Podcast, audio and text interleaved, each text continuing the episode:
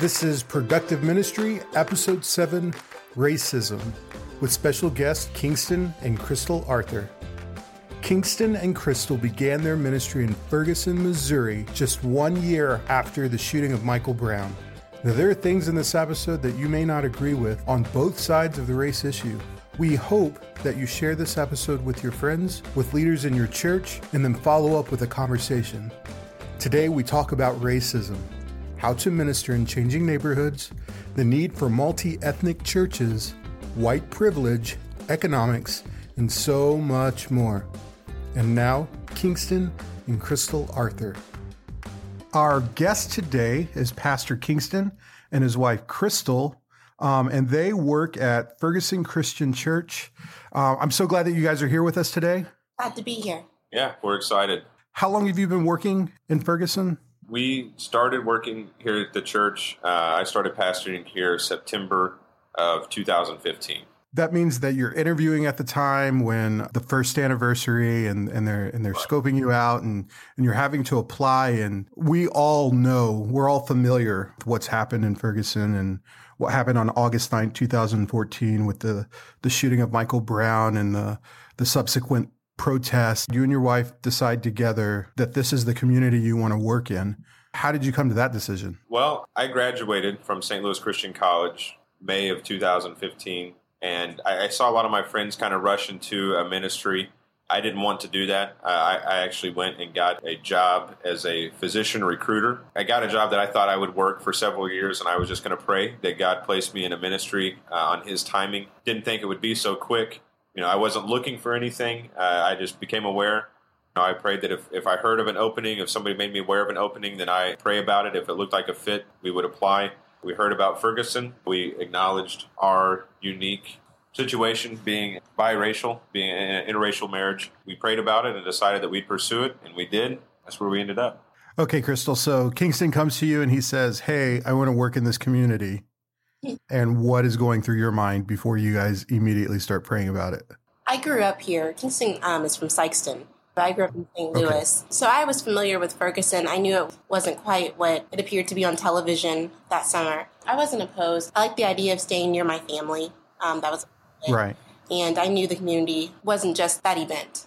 I was on board. It might be worth mentioning also that the pastor here before me, he was a professor. Crystal and I both had him in class at St. Louis Christian College. Crystal actually went to Africa with him. One of the elders was one of our professors. We had, we had a little bit of a connection with the church, anyways. So it, it, it, felt good kind of from the beginning. Great. What is the actual demographic makeup of the community that you work in there in Ferguson? Roughly, it's uh, close to about two thirds African American and then a third white. Right. Does your church reflect that very well? No, it does not.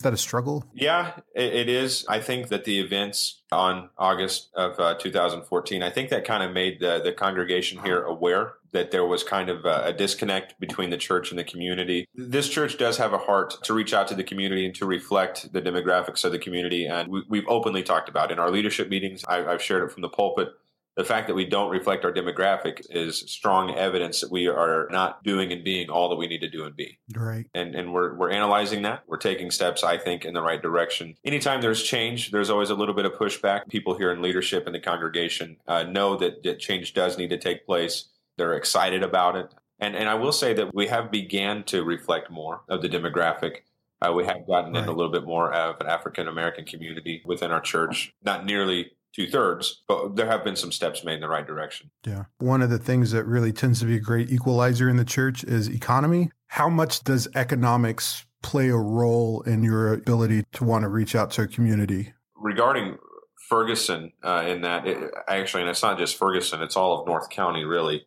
North County, St. Louis. Uh, you you could be driving down the road and, and be driving by almost mansion, you know, just huge, really nice houses, and then you know, within minutes on the same road, it's completely flipped, and and you know you're in a low income neighborhood, and and Ferguson's kind of like that. Uh, the street that our church is on got a lot of really nice houses on it, but then just right down the road it flips, and that's something that uh, kind of has added to the unique flavor, I guess you could say, of Ferguson. Yes. That's something that we've talked about before too. Is that a lot of times it's not necessarily a, a strictly a race issue as it is a lot of times an economic issue. And, and the fact of the matter is that a, a lot of low income families are minorities. Ferguson used to be a uh, predominantly white community, upper middle class. Some Section 8 housing uh, moved in, and you know you have low income families coming in, and that means a lot of minorities, uh, a lot of African American families, quickly became a predominantly African American community. Churches like ours just didn't keep up because it, it, happened pretty fast. We experienced a lot of that in Dallas because of Hurricane Katrina, and it caused lots of communities to change rather quickly. The church where I was at at the time was really struggling to, to keep up and having to make a lot of decisions about how are we going to approach this? How do we help people who need help, especially when they're just like coming into the community so quickly. And of course, for, for us, it was as a result of a natural disaster. If your church is going to effectively minister, if you're coming up with a docket of this is how we get to where we need to be, what are some of the things that are on that list? The the first one. That's a, that's a tough question. I know. Well, the yeah. first one that comes to mind, and honestly, it might it might be. I guess it's not the only one, but uh, empathy empathy, sympathy that has to be what happened with Mike Brown and uh, and and not just Mike Brown, but even the more recent shootings of, of last you know last summer with Alton Sterling and Philando Castile. And what cannot be denied now is the fact that there is um, there is there is a racial issue in our nation. There is a a disconnect between between the white community and the black community. That is almost undeniable. You run into somebody every once in a while who deny it. Most of the time, that person will be white, but uh, but you'll run into them predominantly, especially in honest, uh, honest, God fearing, uh, gospel believing churches, people are realizing that there's that there's an issue uh, that needs to be addressed that hasn't been addressed. It's it's hard as a white guy ministering in a, in a black community where there's a little bit of tension and a little bit of frustration there with the white community. It's got its difficulties, and I don't go around broadcasting that I have a black wife you know, I don't wear a T-shirt that says my wife is black, and you know, that's not something that comes up in conversation because I didn't marry her because she was black. We got married before all this happened. But whenever I did go out and I did some evangelism um, and some community outreach during this uh, this most recent anniversary, while I was ministering, while I was talking to people, one of the places that we went, in fact, the place that we went to the most that week was uh, was Canfield, where Mike Brown was killed. We just stood there we stood there and prayed sometimes. Sometimes we didn't have really enough people to come and pray. So mm-hmm. we just we just ministered. We just talked to people because there were there were people around. People there protesting people there mourning. Right. And uh, there was all kinds of stuffed animals and all kinds of stuff there right where michael michael brown was killed. I would talk with people with the intent of sharing with them the gospel. Um, and uh, you know a lot of them if not all of them, were, were Black Lives Matter activists. Right. And and I would have conversation with them and I would ask them, you know, what what what do you think would solve this problem? What what what needs to happen? And almost all of them in one way or another would say there needs to be a change of power. There needs to a change of power. So one way or another. One one guy said that he thinks it'll have to be a, a violent takeover, and that's not what he wanted, but he thinks that's what it'll take. And he was serious because he was he had a Glock on his hip as I was talking to him. Right. But uh, but but we're talking, and he said uh, he he said that, and, and in all the conversations that I had, I asked him if I could if I could share them the gospel. I told him who I was, but before I told him that, I, I and and they almost all of them were receptive to hearing me, and I think what that was was that I, I expressed sympathy. I almost said something, and I know that this that a lot of people will disagree with what I'm about to say. I, have met people who have, but I don't think that it's possible to minister to as a white guy ministering to the black community, I don't know if it's possible unless you say something like what we said. And that was, you know, I, am a white guy. I understand that there's a, that there's a disconnect here, that there's a problem. I told them that that I understood that uh, that our nation was built on on the blacks of African Americans. Mm-hmm. It wasn't the, the system that we have was not set up with them in mind that that has led them to a great disadvantage now. I, I, I, began that way. I began by telling them that I have I am interested in this, and I would I would bring up my sons, um, which naturally would bring up my wife. At the time, my wife was pregnant with our second child. Uh, he ended up being a very light skinned child, but our first child is uh, is darker skinned. And I told him that you know it, I have some invested interest in this. I want to see change happen. You know, because I don't want my son to get pulled over and things get wonky, you know, and I'm I'm a pretty I was a pretty hot headed kid, so my son might be a hot headed kid. You know, I don't yeah. I don't want him to get in trouble because of that. So I you know I told him that I have I have interest in this. I want to see change. But that then led into a natural segue into I, I, understand where you're coming from. I understand the pain. I don't understand it as well as you do. In fact, one lady said, I can tell by looking in your eyes that you understand. And I said, You can't tell that because I, I don't know what it's like to be black. And I never will know what it's like to be black. Right. But uh, but but I do see the disconnect. So you don't see empathy in my eyes, but you see sympathy. um, and you see me being as far as I can possibly be, you see me being empathetic. And then that led into a natural segue into sharing with them the gospel and telling them that, that that's how I think um, change needs to happen. And I would tell them that that even if the people in high places, even if they don't receive the gospel and even if they don't repent, because that's what that's what will bring about huge changes if our leadership in our country uh, accepts Jesus Christ as our Lord and Savior, and that would be awesome. Right. Um, but even if that doesn't yeah, happen, I would tell them, Mister and Mrs. You know, Black Lives Matter activists, if just you would receive Jesus Christ, and you would be able to find peace here and now, and you would be able to to find comfort in knowing that a God who knows better than we do will delve out justice as He sees fit. And uh, that's what they're looking for is peace and justice. Empathy and sympathy. That would be at the top of my list of what, what needs to change because a lot of white folk just don't, they're not willing to be sympathetic. It's hard for them to admit that there is a problem because that brings about uh, in many cases a level of guilt you know i'm doing i'm doing something wrong or i've done something wrong and it, it doesn't right. doesn't necessarily have to. Um, it's just an, an, acknowledgement of what i would say are, are the facts. And i hear i hear that a lot in the church where people will say say things like well slavery you know happened two three hundred years ago. I didn't i didn't have anything to do with that.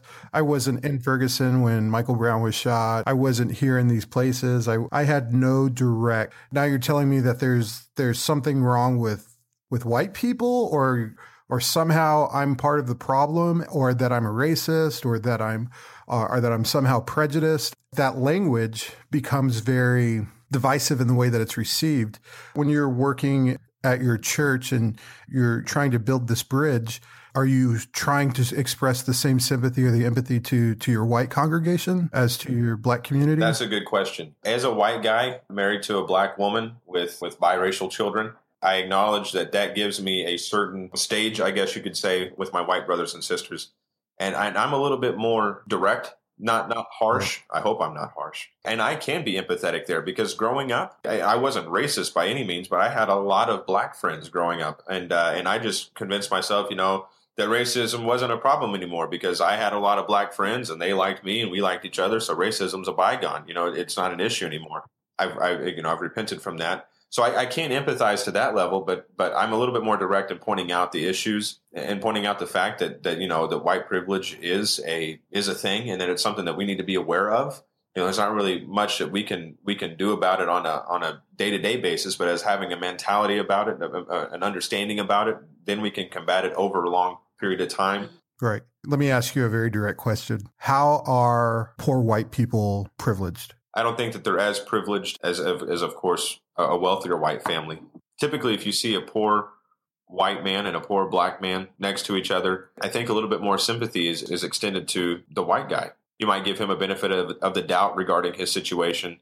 And again, this is anecdotal you know, and that's the problem with white privilege is that every right. example that you have is anecdotal, and that's why people who don't believe in white privilege say, "Well, I wouldn't think that," or "That was that copped on that day," or you know, whatever. I think it's safe to say that it is most certainly a thing, and I think that if a, if a poor white man is seen, um, then then he's given the benefit of the doubt, and that uh, this is generally speaking, you know, but he he lost his job, or he came upon hard times, or uh, you know, maybe uh, his his wife kicked him out for a stupid reason, or you know, who knows what. But if it's a if it's a black guy, well, then it's probably drugs, probably doing something that he shouldn't have been doing. There's always the assumption that uh, that his father wasn't in the home, that he's a father who's not there for his children. Right. It's just you know that that's not typically thought of regarding the white guy. Right. What was the average congregant? What has been their response to to everything that's been happening in their community? I would say and this isn't just congregants here. I mean, this is just Ferguson as a whole, especially the white community in Ferguson as a whole. I would say fear, fear for their community. When this happened on a mo- just most practical level, you know, the, a lot of people, their, their housing value went down. They want to move, they want to get out, and that's not been anyone in our congregation. But uh, but it, you know, whenever we were looking for homes, it's it's what we were encountering. People were wanting to get out. Um, they were wanting to get out quick but their house wouldn't sell for what they needed it to sell. And, you know, it's the biggest uh, material investment that they've made, and they can't take that big of a hit with it. So they feel stuck. DOJ is fortunately they are working with with the city here, but there's still a little bit of a fear that the city might end up dissolving, or that the city might end up being absorbed by the county, and that uh, the county might. Start, oh, really? Yeah, that the county might start policing here. Um, that's a little bit less of a fear now, but whenever the DOJ uh, gave us the, uh, the consented decree, it was uh, it was a big fear And uh, and if that does happen, then uh, then policing will not be as strict. What St. Louis County typically does is they put their less trained cops, or uh, they put cops that are in trouble in neighborhoods that are struggling um, that they've absorbed. That's a fear. If Ferguson is absorbed by the county, then they won't they, they won't be as well policed. It's just it's just fear, and and fortunately, like I said, a lot of that fear has gone away. In our congregation, I'm trying to I'm trying to keep people aware that there is still an issue. You know, a lot of people in the congregation, we went out for the second anniversary and we did some direct ministry. Um, and that was really good, and that was really eye opening. I think for for uh, for quite a few people. And what did that look like? We went out, and it sounds kind of, uh, I guess you could say, eccentric, but it worked. There's a guy here. His name's Jonathan Thomas. He doesn't actually minister in Ferguson, but he moved in from out of state whenever Mike Brown was killed, and he's a he's a black guy with a with a white wife. He moved here because of the issues that were going on here because of the racial tension, and started ministering. And he was here uh, whenever it was not the place to be. He was here ministering, and he's got some he's got some pretty crazy stories. But he kind of headed up, uh, you know, what we were doing that week of the second anniversary. And what we did is we, we got together, his church, our church, another church in the area, the three the three congregations. We got together and we lined up on either side of Canfield, just shoulder to shoulder. We actually wrote a prayer, a one word prayer. We were going to be praying, and in one word that would best summarize our prayer and where our heart was with with what was going on. We wrote that word or that phrase even on a piece of tape, taped it over our mouths, and we just said there, stood there and prayed and, and read scripture and just kind of did it silently for a while. And then, then we took the tape off and we, we shared in, uh, in, in corporate prayer. You know, everybody got together and we took turns. Whoever wanted to pray, prayed. One lady from the uh, Canfield apartments actually ended up giving her life to the Lord that day just by what we were doing and her witnessing it and her seeing it it opened up a lot of conversations. And then after that prayer, you know, we, we, we did, we had conversations with people. And a lot of us continued to go out uh, other days of the week and uh, just kind of more informally engage in conversations with people. We would go to the police department or to Canfield or uh, wherever uh, a, a, large gathering was. And we would just, just talk with people and, and, and share with them the gospel. So, Crystal, when you're working in this community uh, with your husband and, and you're supporting him, does being black help that or does it hurt that or has it made any difference at all? So I grew up here in St. Louis, primarily in Hazelwood. Um, and the school that I went to growing up, the majority of the school was white. I was the only um, African American uh, student in kindergarten, and then I think I was the only girl, um, one of two in first grade. And it kind of, you know, it picked up over the years um, as the community changed. But majority of my friends were white growing up, so seeing how polarized things became after Michael Brown was killed and then being black, married to a white husband in the community of Ferguson, I think it helps me to minister because I'm able to better see the heart of the white community. I, I don't.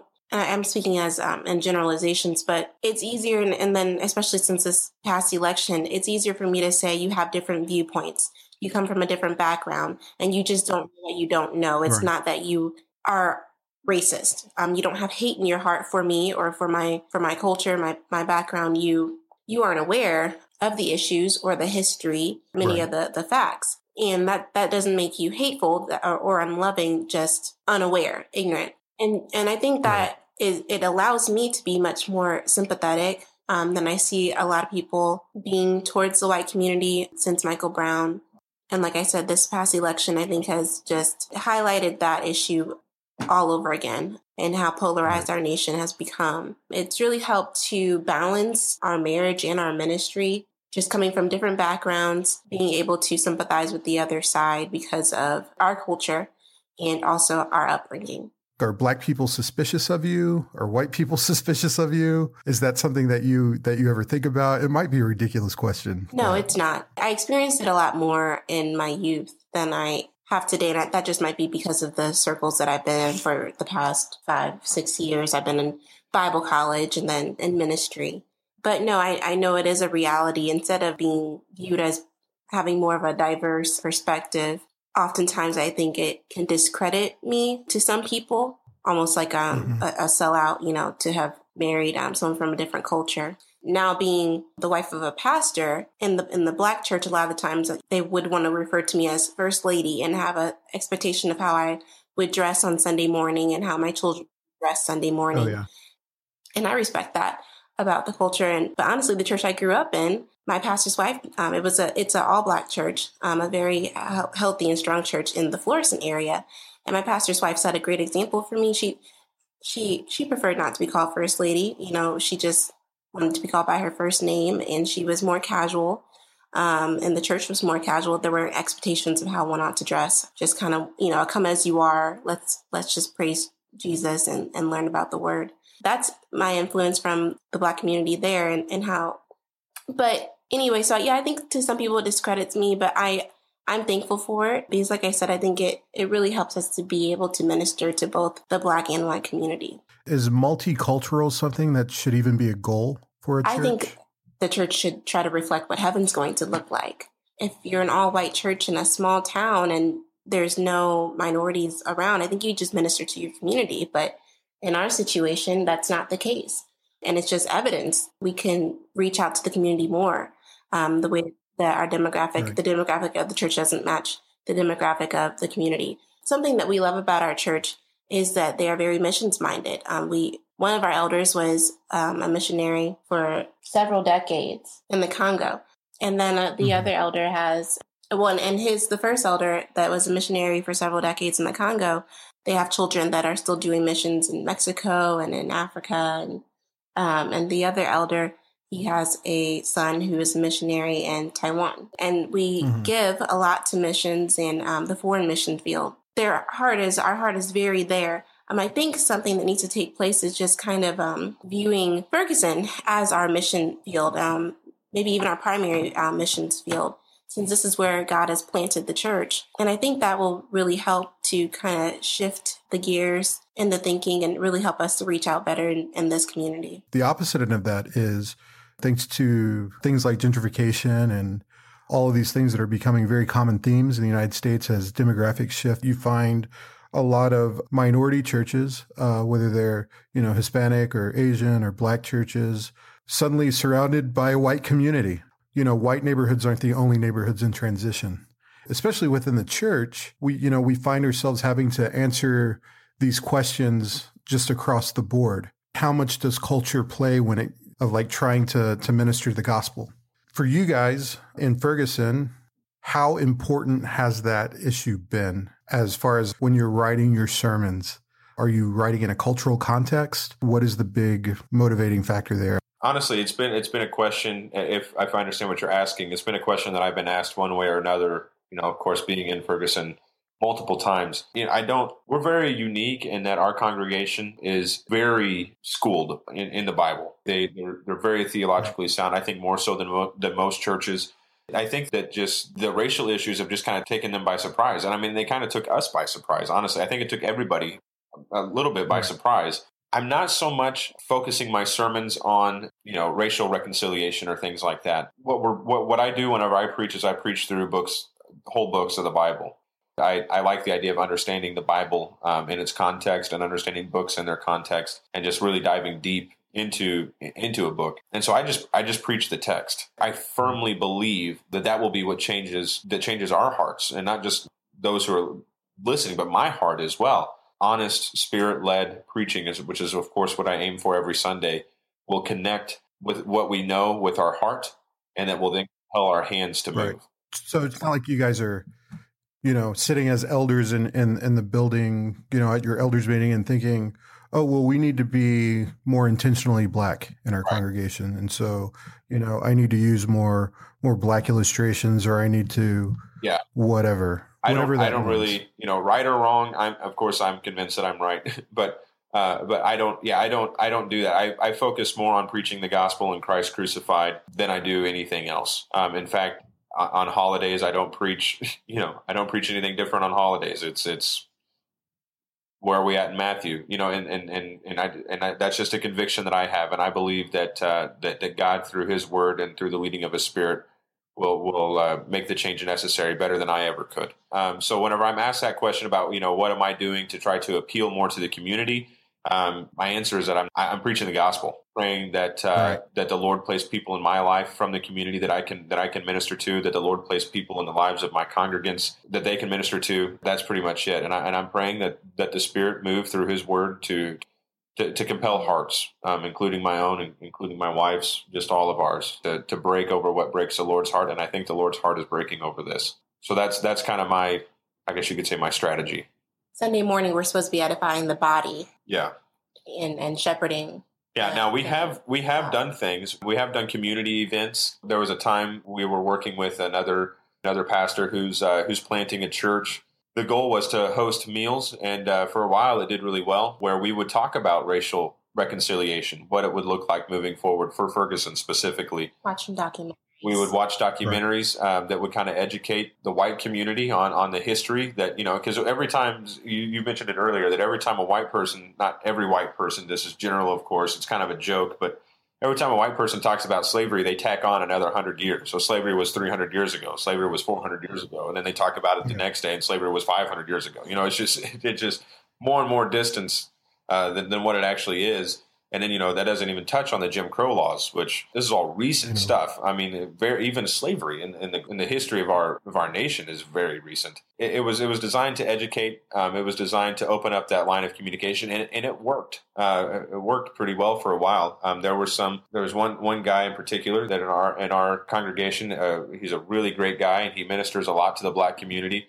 Uh, but it even opened up his eyes on a whole nother level. Um, and uh, he was really touched by it. Uh, I think it provided an opportunity for some in the black community because we had people coming that weren't that don't that didn't come to church here to kind of give them an outlet and, and to seek understanding. Um, it, it, it was it was pretty cool there for a while. But yeah, Sunday mornings it's about edifying the body. It's about ministering to those who are here, and, and I believe that can best be done through through the preaching of the gospel and then uh, but yeah we did have those meals and, and they were working for a while. Let's go back to the gospel uh, here for a second. On sunday morning you're, you're not you're not going out of your way to be something that you're not. You're not having like strategic planning meetings or, or whatever. You are just purely saying that when sunday morning comes the only thing that matters is christ.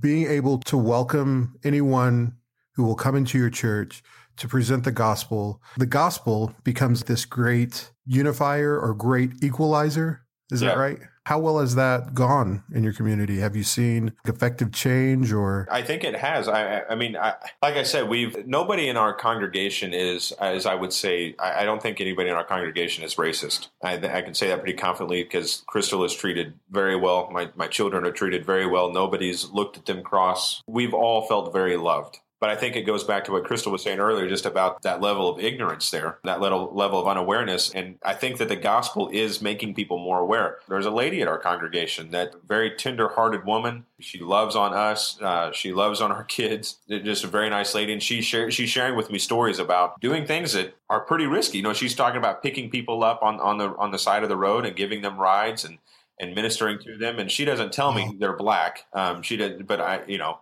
I'm quite confident that they are because I see I see the people that are walking on the side of the road that, that need help with rides, and and most of the time here in Ferguson, that's that's a black individual, and so she's she's being compelled to do things like that. And I, I work with a, a, young adult ministry here at the church. We have our own Bible studies and things like that, and their their hearts I think are being moved more in that direction. And and you know we've had a couple guys that I've reached out to that have kind of become a part of our small group that are African American fellows. And I think that it's starting to move their hearts in that direction as well. So I, it's kind of a, a slow process, but uh, but again, I just think that the gospel is the most genuine and authentic way to to change hearts. Um, the only real way to change hearts, and that's what that's what needs to happen. Is there needs to be a heart change all around. So just a, right. a, a compelling of the advancement of the gospel in our community.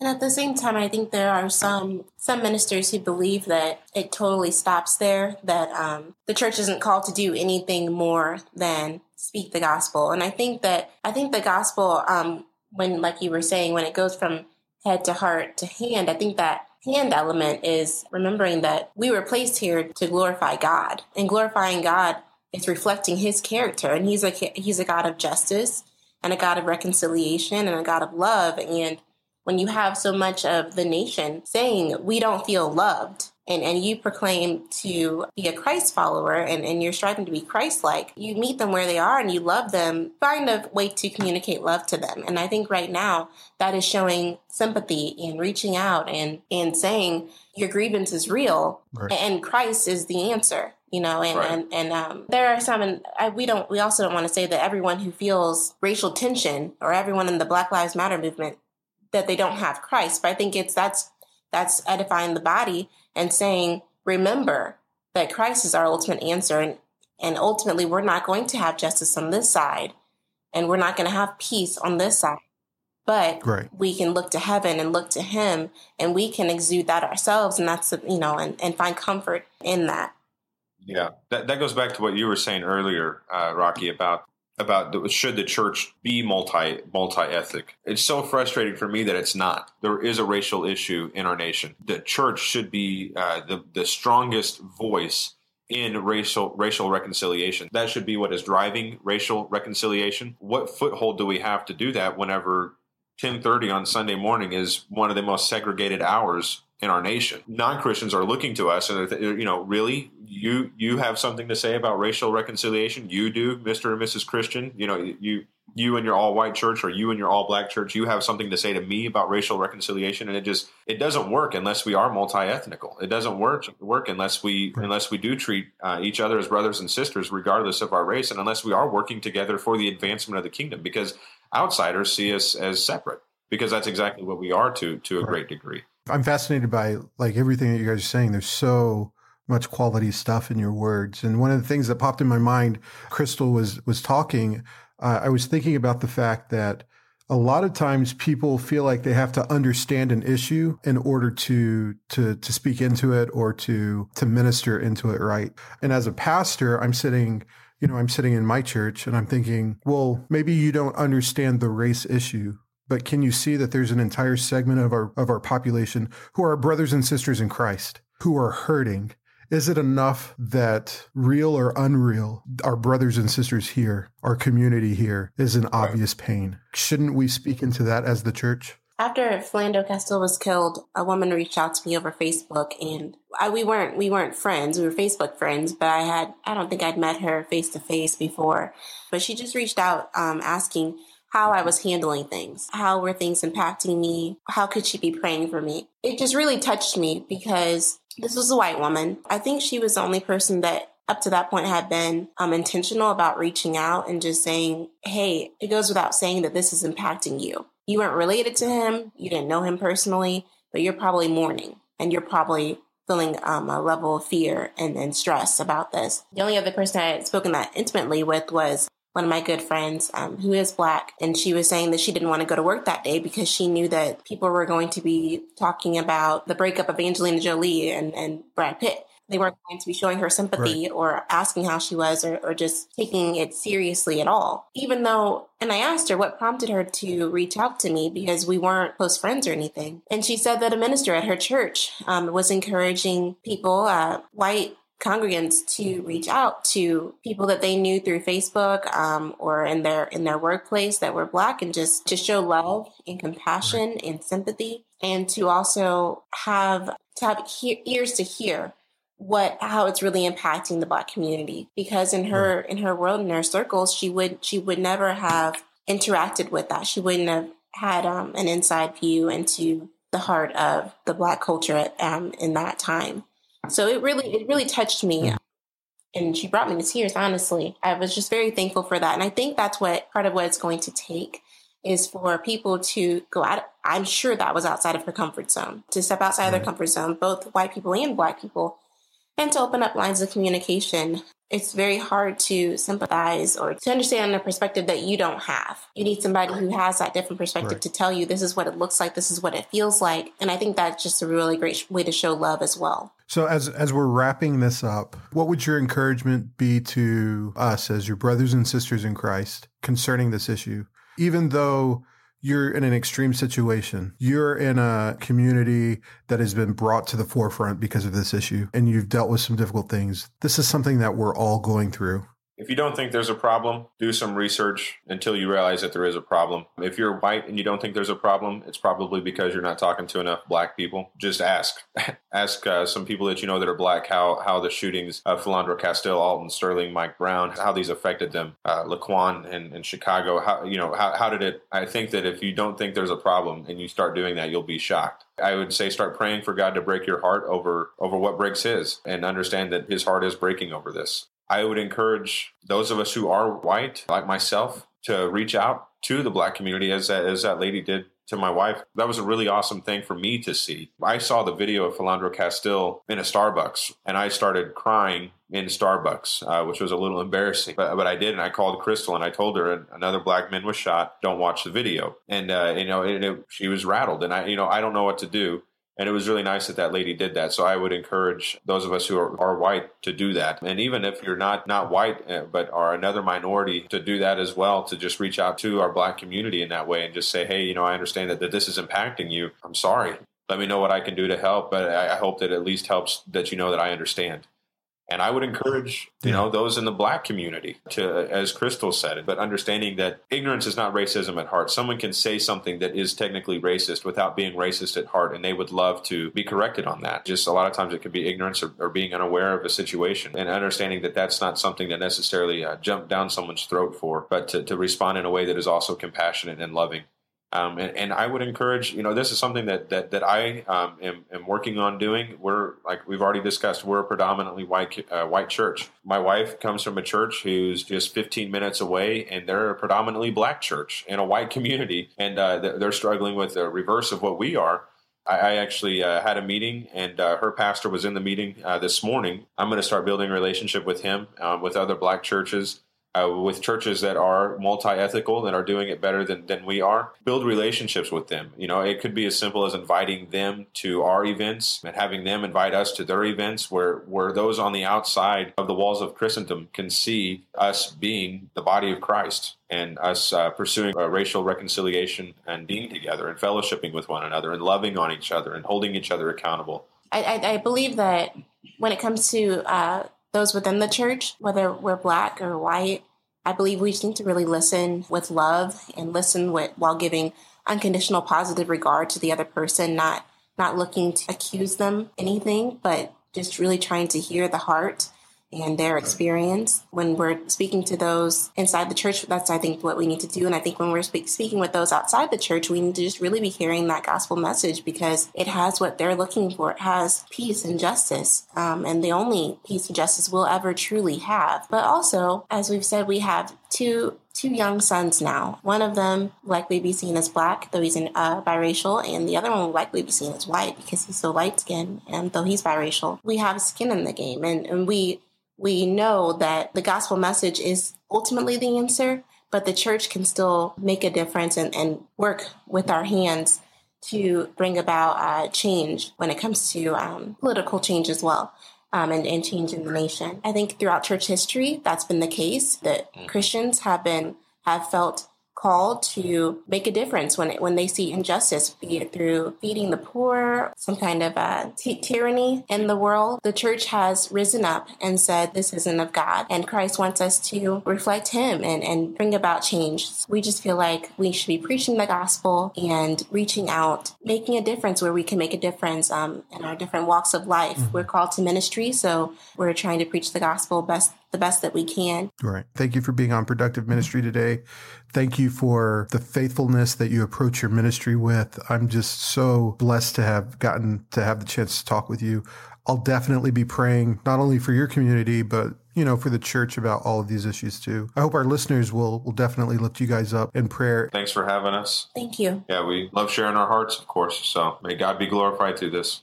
Thanks for listening to this episode of Productive Ministry. The great news is that the church can make a difference. We can affect change. We would love to continue this discussion at our website, productiveministry.org, or facebook.com slash productiveministry, or Twitter at prodministry. Don't forget to like, subscribe, and share this episode with your friends. It really helps us out. Productive Ministry is a division of Rumble Media LLC. Our producer is Timothy Jeekins, and as always, we hope you have a productive week.